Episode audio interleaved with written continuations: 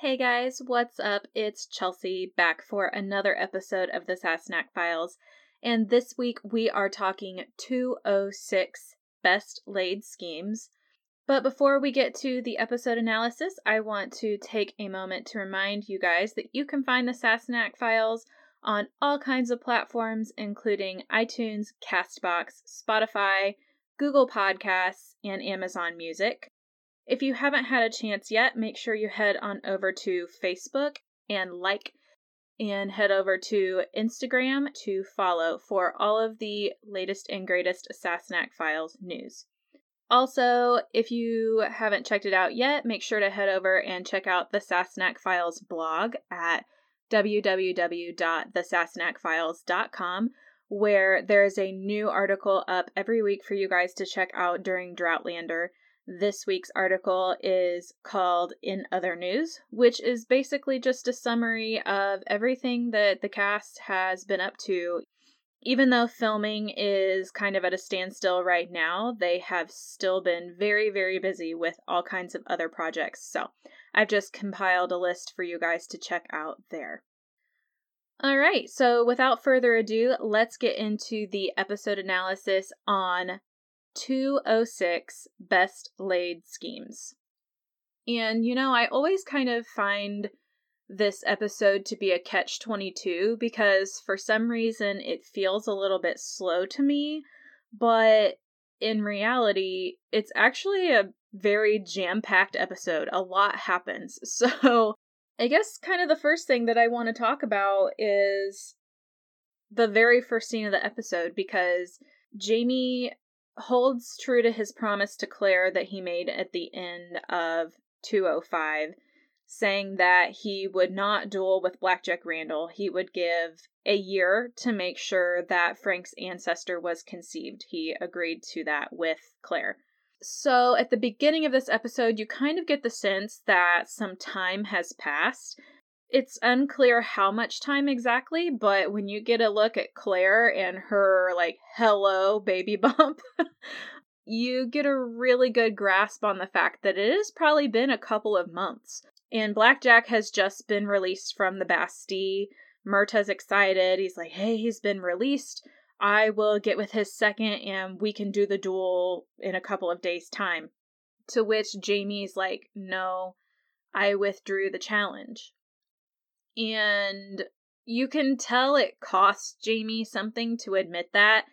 I mean, it's been a couple of months and he hasn't told Murtagh that he agreed to this, which in and of itself is a big deal because Jamie tells Murtagh everything. Even now, Jamie is still struggling with it, but, you know, he promised Claire and he's going to stick with that promise. Murtagh is beyond pissed because Murtagh's an extremely proud man, as is Jamie, but Murtagh doesn't understand the motivations behind what is happening. And Jamie can't tell him, obviously, because it has a lot to do with Claire being a time traveler and the information that she has. And he, again, promised Claire that he wouldn't tell anybody. So Jamie's really between a rock and a hard place here. And after Murtagh storms out, Magnus comes in with Jamie's breakfast tray. He's like, Where is Milady this morning? And Magnus is like, Oh, she's at the hospital. And here's where you kind of get the undercurrent of anger still in Jamie. Because he's like, Oh, of course she is. You know, it's like she can't be bothered to be around the house, so she's obviously at the hospital. What else could she be doing? So that's where you kind of get the initial feeling that something's still not quite right with Jamie and Claire. And we haven't seen Claire at this point, so we don't know exactly how much time has passed. But then when it flashes to Claire at the hospital and you see how big her stomach is, it's like, holy crap, it's been about probably two months of this iciness between the two of them. And you're kind of wondering how their relationship dynamic actually is at this point because when we left Claire and Jamie at the end of 205, it was icicles. Like you could see your breath in that room. That's the level of coldness between them. Jamie said, Don't touch me. And then to see that we're two months on from this and they are still dealing with it. It's like I said, Jamie was at a point where he's like, you know, don't touch me. Like, I'm really mad at you and I don't know if we're going to get through this. And you're seeing the repercussions of that so early on in this episode. And we know that it's a, quite a bit of time has passed. Murtagh's anger kind of arcs over this episode. And he has a right to be angry. I mean, he's done nothing but help Jamie and Claire and hasn't really asked any questions for the better part of this season. And I can imagine how frustrating that would be to unquestioningly do as these people ask, but they're asking him to do some really weird stuff, and he doesn't understand why they can't just kill Charlie and be done with it, you know? He knows they want to stop the rebellion, but he doesn't know why.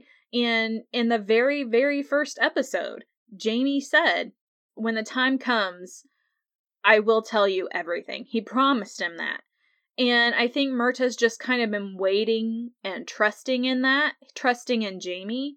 But at the same time, it's been six months, roughly, of this. So Murtagh's running out of patience. And they're kind of constantly grasping at straws in this episode, and you can see that Murtagh's just done with it.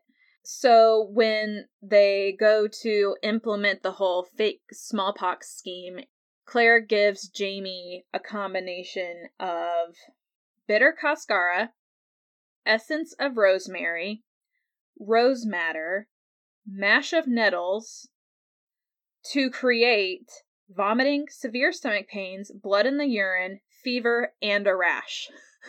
So, Jamie's the guinea pig for Claire's brilliant experiment to create faux smallpox.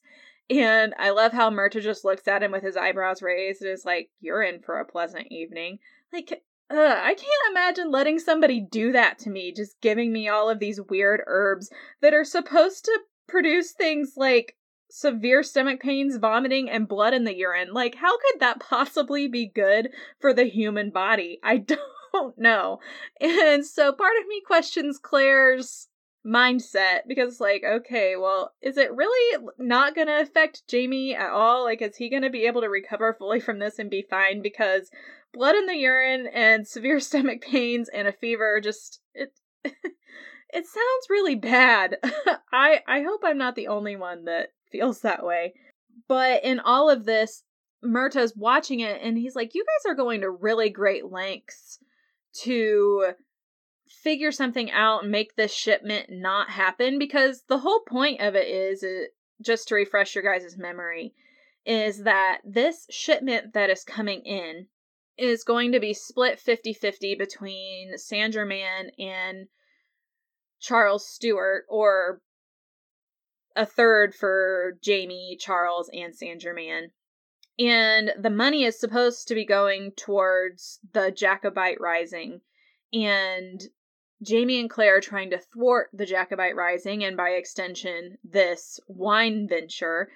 But Saint Germain's extremely suspicious of Jamie. He hasn't forgotten what happened with Claire destroying his ship and all his goods in the season premiere. So he's very suspicious automatically and he believes that Jamie and Claire have it out for him.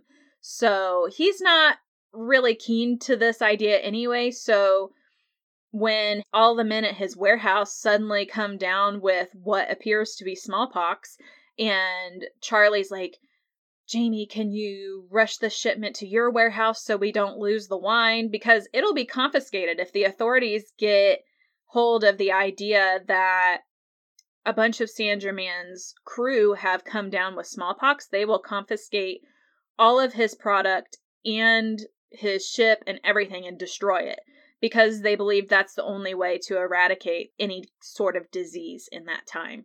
So they're rushing to put together a plan.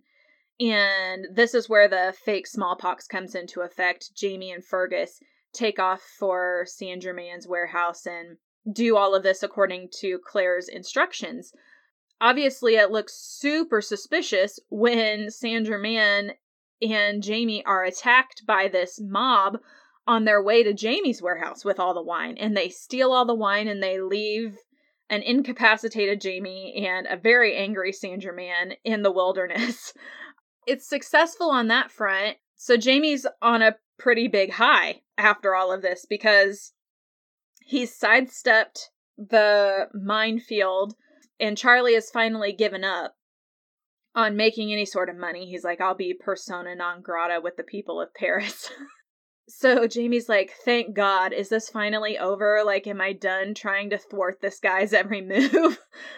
Because I'm sure that Jamie's just exhausted after six months of constantly having to look two steps ahead and block Charlie's path. I'm sure he's just at his wits' end. So, the fact that after all of this, he finally feels like he's won and he's made some sort of progress, yeah, I'm sure he feels really good coming home from that. Yeah, so he's in a good place for the most part, uh, except for a giant goose egg on his head.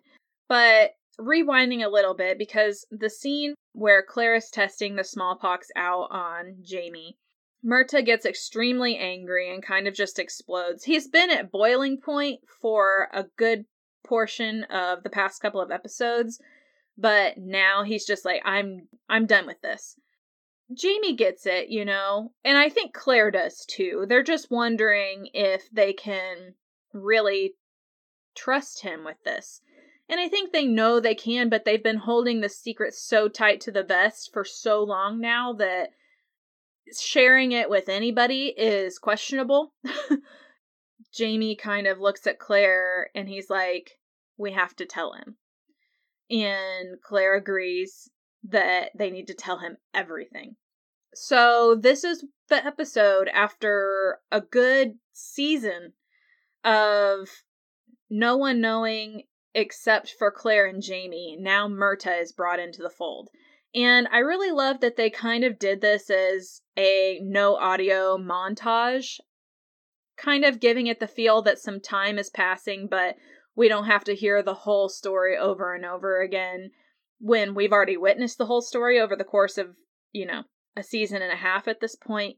So at the end, Murtagh has this great line where he says, If you believe your wife to be a witch, who am I to contradict you?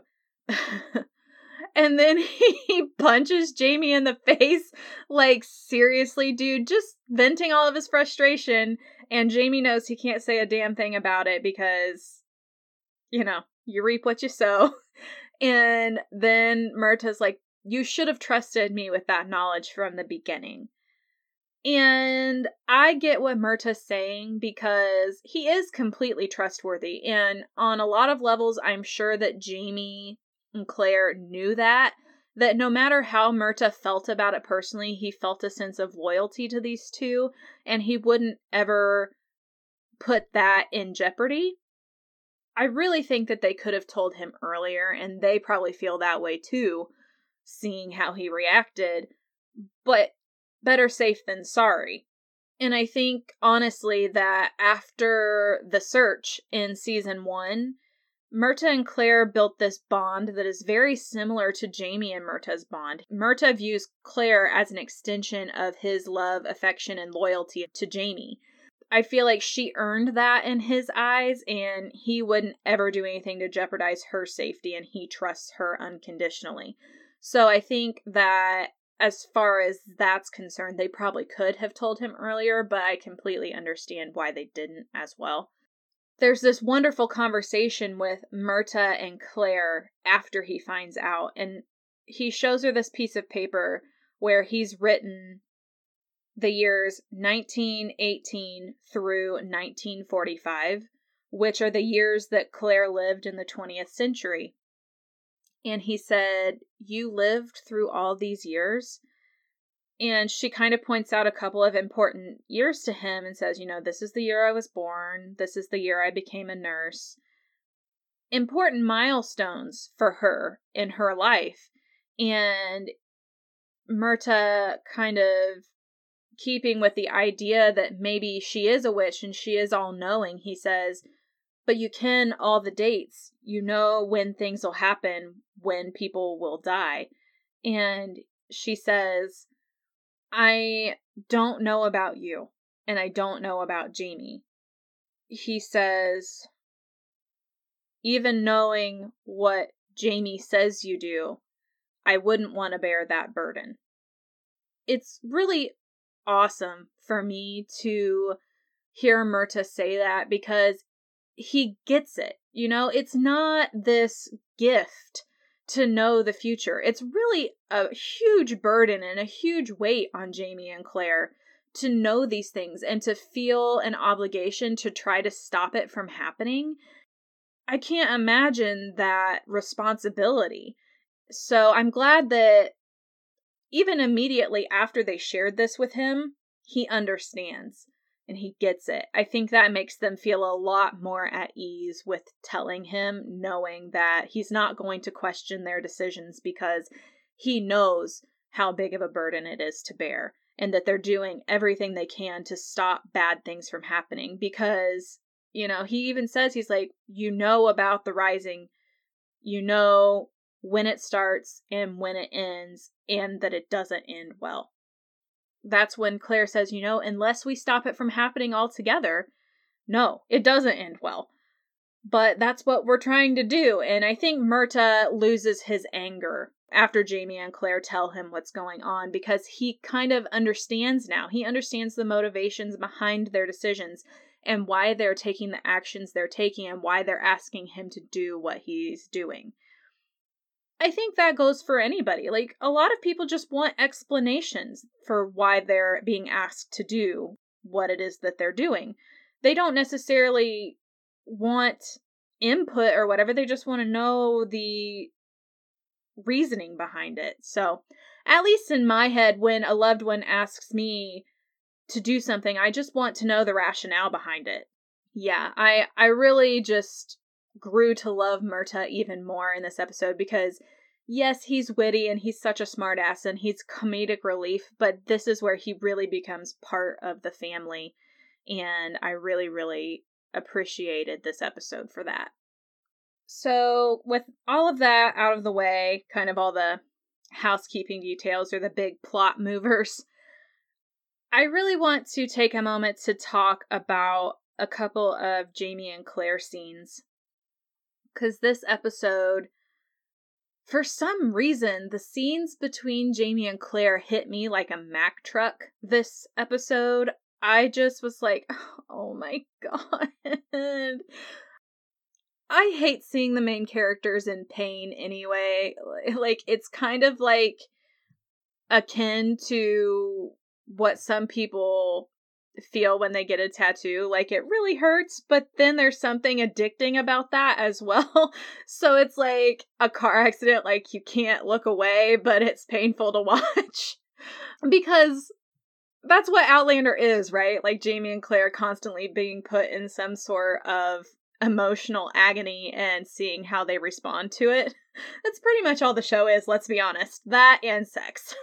so, yeah, but for some reason, these scenes, particularly the very first scene between Jamie and Claire, that one really hit me. Like tears hit me. Which I'm not a big crier anyway. I don't know if I've ever shared this with you guys, but I view tearing up differently than crying.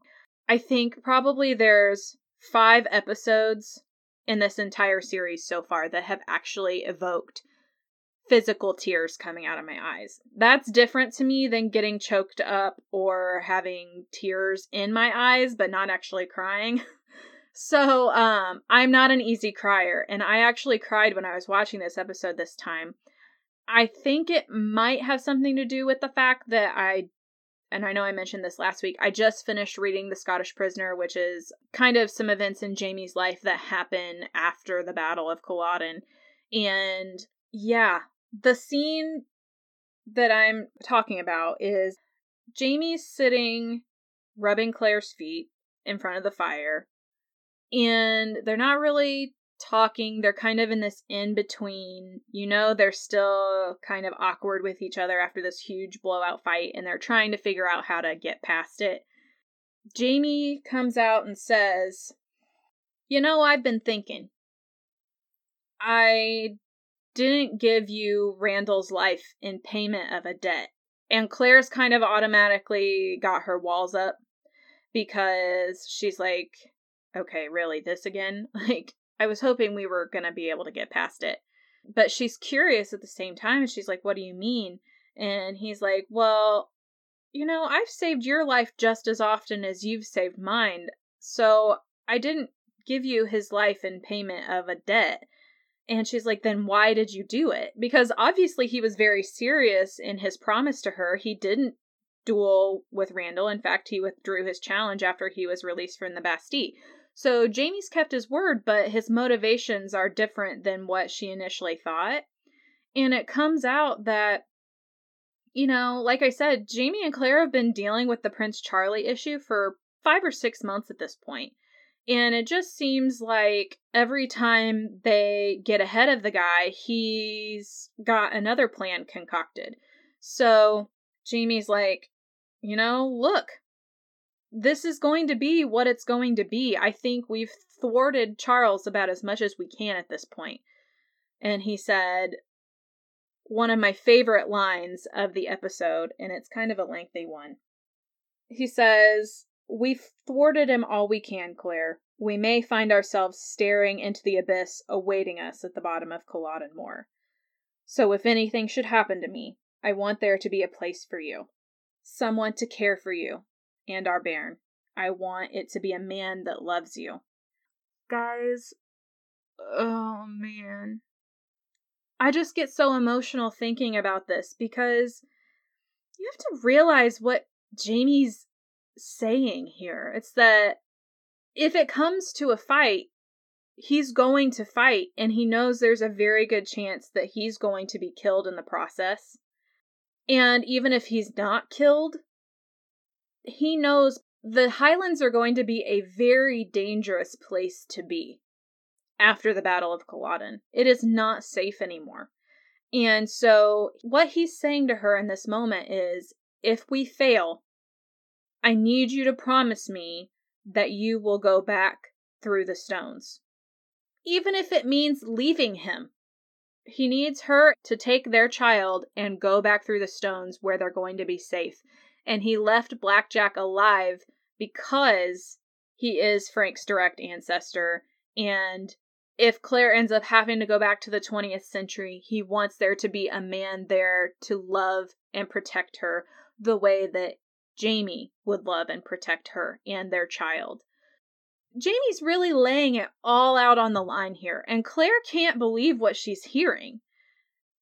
I mean, that would be devastating to hear that, you know, even though Jamie is still 100% fighting to change the future, he's putting contingency plans into place because he knows that as hard as he's fighting, it may all be for nothing. And he wants his family to be safe, even if that means that they're safe with another man. I think that if you're watching this for the first time, it may not sink in with you a lot. Especially if you haven't read the books, you may still be optimistic that something will happen and she will stay with him and that the future will be all bright and sunny and, you know, rainbows everywhere. But if you're watching this for a second time or a third time, or in my case, the fifth or sixth time, I promise you, it's going to hit you like a Mack truck one of these days, as it did for me. And uh, I really do think it's because I've kind of I dived deeper into this series eh, this summer and kind of read some of the background supplemental stories. It's really devastating some of this stuff that's going on. So I felt like I just maybe was in Jamie's head a little bit more in the scene. I was understanding his emotions more. And yeah, it really just hit me really hard. And especially when he leaned in and put his head on her stomach and was just holding his his entire world there with him that really just got me choked up because, spoiler alert, he's going to have to give it up. He's going to lose it. And that's really hard for me to think about because if I was ever asked to give up my entire family and everything I loved in the world, I don't know if I could do it. So it's really hard to think about that. But I'm gonna stop talking about that because I'm probably going to erupt in hysterics and nobody wants to hear that. so there was another really cute little scene towards the end of this episode that Jamie and Claire had together where he's laying in bed with Claire and they kind of just had not like an argument, but a disagreement about how things should be handled before Jamie goes with Saint Germain to retrieve the wine. And she's like, I just really feel like this is unnecessarily risky. You know, why are we taking these chances? It's just asking for something to go wrong. Which he they have this hilarious exchange where she's like, This just feels dangerous. And he says, It is. And she's like, You know, every now and then you can lie to me, you know, just to set my mind at ease. and he's like, uh, I'll keep that in mind next time. um, because, you know, he promised never to lie to her. So he's not. He's given both barrels. He's like, okay, this, yeah, it is risky, but we're doing what we have to do, right? So, and Claire's just kind of upset thinking about all the things that could go wrong. And that's what she's saying when they're laying in bed. She's like, I'm sorry I lost my temper, but it just, it scares her to think about all the things that could go wrong in this situation. And there are a lot of things that could go wrong in this situation she said bad things just tend to happen when we're apart. They're just having this conversation, and then the baby kicks, and Jamie feels it. And you can kind of tell that this might be the first time that Jamie's felt his child kick. And he was like, Oh, wow, did it just. And she's like, Did he just? And she's like, Yes, she did. And he kind of rolls his eyes because he thinks it's a boy and she thinks it's a girl. Typical spouse thinking about their future children. and he says, Can it hear me? And, you know, then he talks to it and he's saying how much he can't wait to meet them and it's really just so sweet and beautiful. I really love that scene. It makes my heart swell every time I see it, and then it makes me want to cry all over again because of what happens. But Jamie is really looking forward to being a father. You can really sense that in this episode it's been a source of light for him in a time in his life where there hasn't really been a lot of optimism. It's been a lot of stress, it's been a lot of mental anguish. This comes off of the heels of one of the worst things that will ever happen to him in his entire life. And his child, the idea of being a father, it lifts him up and it makes him feel lighter. There's this quote, I don't know if I've shared it on social media yet, but there's this quote in Dragonfly in Amber where he talks about how seeing Claire pregnant with his child makes him feel hollow as a soap bubble that he'll burst with the joy of it. And you really get that in this scene that he just feels elated every time he thinks about the prospect of having a having a son or a daughter. Kind of on the heels of that, we also see a lot of Jamie Claire Fergus bonding they're really building a little family in this episode. You know, there's the scene where Fergus and Jamie are sitting at the breakfast table, and Fergus idolizes Jamie, you know. He really views him as a, a role model and a father figure, and Claire is becoming very fond of this little French boy, this little street urchin that has, is slowly but surely becoming a little man. And, you know, he's playing around with the bandages, and she's like, pay attention, you know? Just like any mother who's got a fidgety child, she's like, stop that. And then, of course, when they're getting ready to go to the Comte's warehouse and unhinge all the plans, she said, don't do anything dim witted. And he's like, who, me? so you can really, really see them starting to build this little family. It's really great. And it also makes complete sense to have all of these scenes in this episode when we find out the real story of what happened in the next episode. Why Jamie broke his promise to Claire, which is the big like explosion on everybody's remnants of happiness in this episode. Jamie broke his promise. And we don't know why. We have a pretty good idea based on what they showed us in this episode, but we don't have the gory details. Of course not. Let's save that for next week. Dang showrunners. Claire comes home. She's had a really rough night. She's had some spotting had some blood on her stockings, and Mother Hildegard assured her it wasn't an issue, and Claire probably has heard that it's relatively normal to have some spotting as long as it's not persistent bleeding. But Mother Hildegard insisted that she rest, and so she did. And she comes home completely exhausted, you know, in that third trimester where you feel as big as a whale and you can't even walk right because you can just tell she's just like, oh, I don't feel good. Like, when is this tiny little human gonna be out of me? All the servants are kind of just really quiet, not their normal cheerful selves, and she knows that something's off. And she goes up to the bedroom to find Jamie's brace and a note that says, I'm sorry, I must.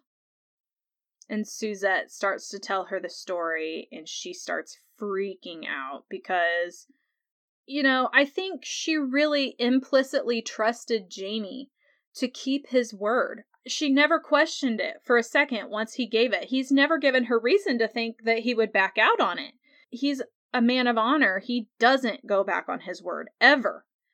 And that's exactly what he's done and she's devastated because a in her mind she thinks this means that only one of her husbands is coming out of this jamie's either going to kill Black Jack and by extension kill frank or Black Jack is going to kill jamie that is the only way that this can end and so on the way to the woods claire is in uh, quite a bit of discomfort you can tell and I think the average viewer probably is wondering at this point well, is she in labor? What's happening? And when she gets to the woods, she said in the voiceover, I couldn't say anything because that would cause distraction for Jamie. And if I distracted him, that could be fatal. She didn't have any choice, but she's in a lot of pain at this point like, a lot. And she starts hemorrhaging. And we know like oh this is far worse. Like this is not labor. This is her miscarrying this child. And with the amount of blood she's hemorrhaging her life is in danger as well which no bueno so it's just like all of these things these terrible things happening all at once jamie ends up stabbing Black Jack in the crotch which haha. Stick that in your pipe and smoke it, Jack Randall. Um, but also then you're thinking, oh shit, well, if Black Jack Randall's stabbed in his male member, then what's that mean for Frank? Oops. Um, so there's that, and Jamie even says in Dragonfly in Amber, it's not ever mentioned in the show. He says, You know, I had it in my mind that I promised you I wouldn't kill him. And so that's why he stabbed him in the crotch. But then he was like, I realized that didn't make much sense either. like he was in the process of apologizing to Claire for all of this because Claire in the books didn't see where Black Jack was stabbed. And uh, so, yeah, it, it caused a lot of problems. And then, of course, after Jamie stabs Black Jack, Claire cries out for him because she's in a lot of pain. She knows she's miscarrying their child. She knows her life is in danger. And she wants Jamie by her side more than anything. And we see that even going into the next episode. Jamie is screaming for Claire, but it's too late because the gendarmes have come and they're arresting him. So, really, just their lives have imploded in a matter of a couple hours. And it's just devastating for everybody involved. And it's a hell of a cliffhanger because it just ends with Jamie on his knees crying for Claire and Claire laying on her side in Magnus's arms. And then she loses consciousness and we go to black. And that is that for another week. So, holy smokes, guys. This was a huge plot episode. Like, huge. And so I don't know why I am like, when this episode came up on the list, I was like, oh, best laid schemes. Like, am I excited to talk about that one? I don't think so.